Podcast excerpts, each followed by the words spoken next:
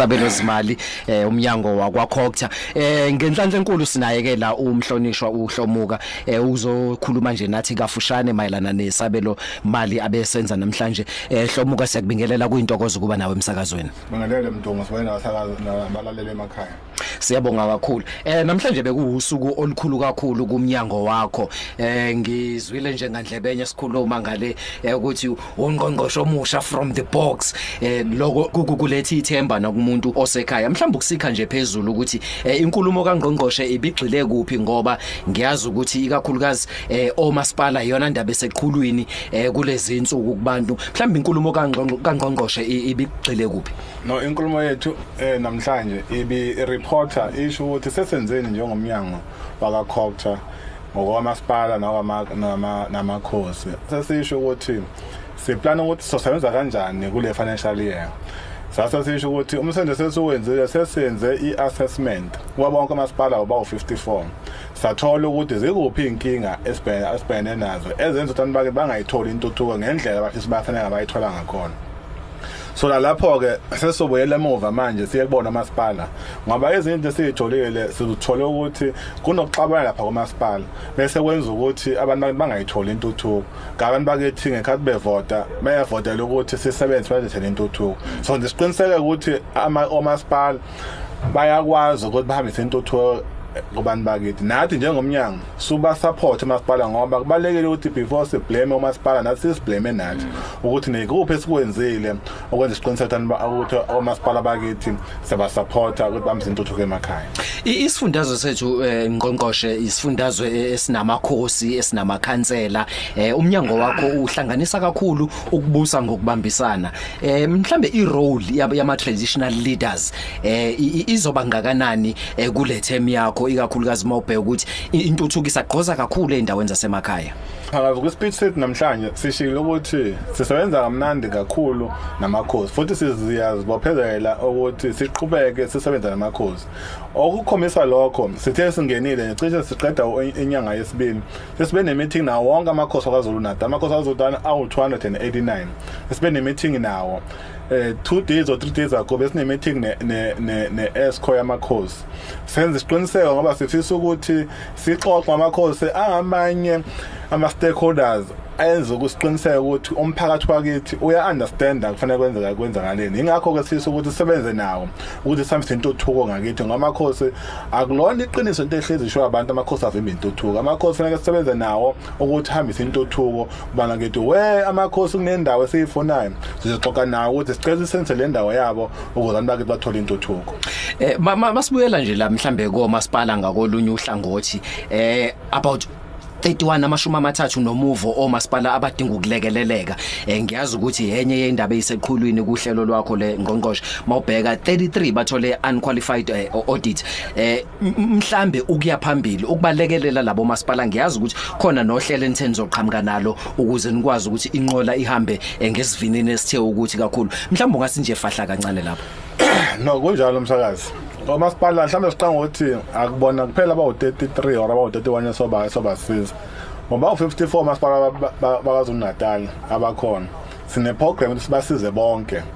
Bese ukuthi laba abawu-33 abathole unqualified audit with matters sifisa ukuthi bamove ku-unqualified audit with matters baye kwi-unqualified esibiza ngokuthi i-clean audit. Ngoba sifisa ukuthi bande omasipala bathole i-clean audit kwazulu natal kodwa kungabi i-clean audit kuphela sifisa ukuthi le clean audit ihambisane ne-service delivery kubantu bakithi ngoba abantu bakithi bafuna intuthuko. So zonke siqiniseke ukuthi abantu bakithi abathola intuthuko bathola amanzi bathola ugesi umgwaqo uyalungiswa. Udodo uyacoshwa zonke izinto efanele abantu bakithi bazithole sifanele sikwazi ukuthi siqiniseke ukuthi bayazithola sensana nosebenza no-national nama department e-province ukuthi izinto abazikhomithayo kubantu bakithi akazifaki kwi-idp ngoba abantu bakithi sobengazi uma uma ngifikile nangongqongqoshe ngithi ngizokwakha iclinic ngibeka isibonelo. Uma sengihamba abantu basala balwa nomasipala kanti akuyona inkinga masipala inkinga yethu njengosihulumeni wakwaZulu Natal M- mhlawumbe ukusikhela nje phezulu sengizokudedela eh, eh, eh, ngidi eh, u- ukubheka nje i- ibudget yakho. Eh iziphi mhlawumbe izinto ezintsha ongathi eh kulokhu senze isiqiniseko sokuthi sifaka nokuthi i- izinto nje mhlawumbe ongathi izinto ezintsha? Yabona mntungwa enye into esi esifakile eSouth Africa or kwaZulu Natal baningi abantu abasha abangasebenzi so senze isiqiniseko ukuthi sifake ibudget eh engango 60 million. Ezokwazi ukuthi siqhashe iyouth ewu 500 ngoba sifuna ukuthi si reduce ukuthi abantu bakithi abangasebenzi bakwazi basebenze khona bezokwazi bazimele mhlambe ne track ezinye ezikhona ukuthi abantu bakithi abasebenzi nawo ingakho ke enye nje ngibeka nje phambili ngoba siyayibona ithi iyouth akithi ayisebenzi kanti umongameli ushilo ukuthi asikhanda amathuba omsebenzi so ke sifisa ukuthi sizoyirola nje masinyane lento siqasha abantu abawu 500 bese sibathuma kumasipala basenza khona umuntu uzosenza la ahlala ngakhona ngoba ngalabo kuthiwa adeploye ngakhona enye into ke sishilo sizoqhubeka ke ukuthi sisupport umasipala sisize namakhosi. Sikwazi amakhosi siwa train azokwazi kufanele ihambe kanjani intuthuko. Hayi ngoba sithi awakwazi ukuthi kufanele ihambe kanjani intuthuko. Kodwa sithi sisebenze nawo sibambisane. Sisebenzisane sitrainane sibone ukuthi yiziphi indlela esizozenza. Kodwa futhi okunye njengoba sithi inkinga yamanzi siyayiqonda. Yingakho ke sulandile unational.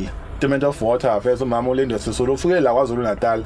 Sisebenza naye ke manje ukuthi senze isiqiniseko ukuthi abantu bakithi abathola amanzi ngoba abantu bakithi amanzi ayimpilo amanzi ayi right na uma benganawo amanzi kusho ukuthi abakwazi ukuthi babaphile. Ingakho nathi sizulana kakhulu nabantu bakithi abanganawo amanzi ngoba sifisa ukuthi abantu bakithi abathola amanzi. Abanganawo ugesi sithi ukuthi wonke indawo ugesi ube khona yonke indawo. Sifisa ukuthi sibukele kumasipala waseDan House ngaseKokstad owenza isiqiniseko ukuthi wonke amaward ugesi ukhona nasifisa nomasipala ke bonke benze isiqiniseko ukuthi bawufaka ugesi zonke indawo namanzi futhi abe khona zonke indawo nama access road enye esiyenzile emntungwa kune equipment esithenge la iplant esizoyihambisa kumasipala. Kodwa nje wasizohambisa kumasipala like igugula ama water tank eh ama honey sack sizothi masihambisa sifisa ukuthi umasipala bayisebenzise. Sikhanda iprogram where kuthiwa khona umgwaqo i-access road ayikho sizofika khona qathala fisa nawo i-grader sicela siqale into siyibona yenzeke bese beyaqhubeka ke futhi kanjalo kanjani le yonke libantu esithenge futhi isebenze ingahlali nje ukuthi ibuke emahovisini. Angikudedele ngqongqoshe kodwa ngabe ngenza iphuthe elikhulu uma ngakudedela ngangakubuzanga ngeMandela Day Marathon. Eh mhlambe eh inhlelo zihamba kahle? Hamba kahle kakhulu. Umhla ka 24 25 eh August siyogijima siyancenga ukuthi abantu abeza ba apply bangene ngoba sifisa ukuthi ngoba imarathon iyasiza ukuthi yenze umzimba ube healthy ube healthy khona nomqondo uzokwazi usebenze kahle. Ngoba uma ungasi uma ungabi healthy ugcina ungasazi uvuke nje ukhathele. Akwanje uba ngiyijongo nje ongaka akufanele ukuthi ngibuya ngathi sengimdala kufanele ngikwazi ngi-exercise. So imarathon imandela marathon iyasiza kakhulu ukuthi si exercise sihlezi si fit ukwazi ukuthi sihlezi umqondo wethu usenza kakhulu. Ngakho sibancinca bonke ke abantu abakwaziyo ukuthi baparticipate iyakhula kakhulu bangasala abantu ngoba uzosala wahlala ekhoneni uzosala wedwa bese uyakhala ukuthi mina ngibizwa ngani ngakho ke sibamema bonke abantu bakithi dabeze bazoba yiphathe iMandela Marathon.